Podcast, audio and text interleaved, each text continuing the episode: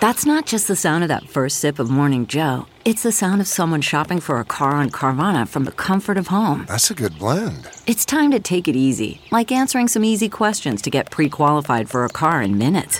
Talk about starting the morning right. Just like customizing your terms so your car fits your budget. Mm-mm-mm. Visit Carvana.com or download the app to experience car shopping the way it should be convenient, comfortable. Ah.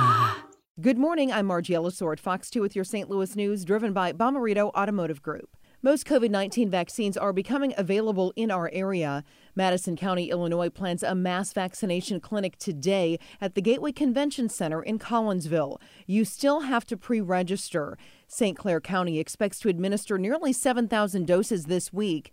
The St. Louis County Council may vote tonight on funds for the Powerplex Youth Sports Complex in Hazelwood. Council members delayed a vote last week.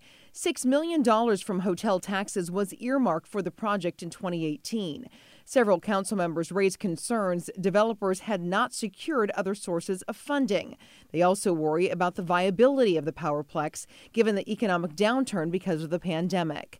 The $54 million plan would turn the old St. Louis Outlet Mall into a youth sports complex. From the Fox 2 Weather Department, a mild start to what will become the warmest day since before Christmas. Expect mostly sunny skies and a light breeze with temps this morning quickly climbing into the 50s and afternoon highs in the low to mid 60s. Clouds will increase tonight with temps falling to near 40.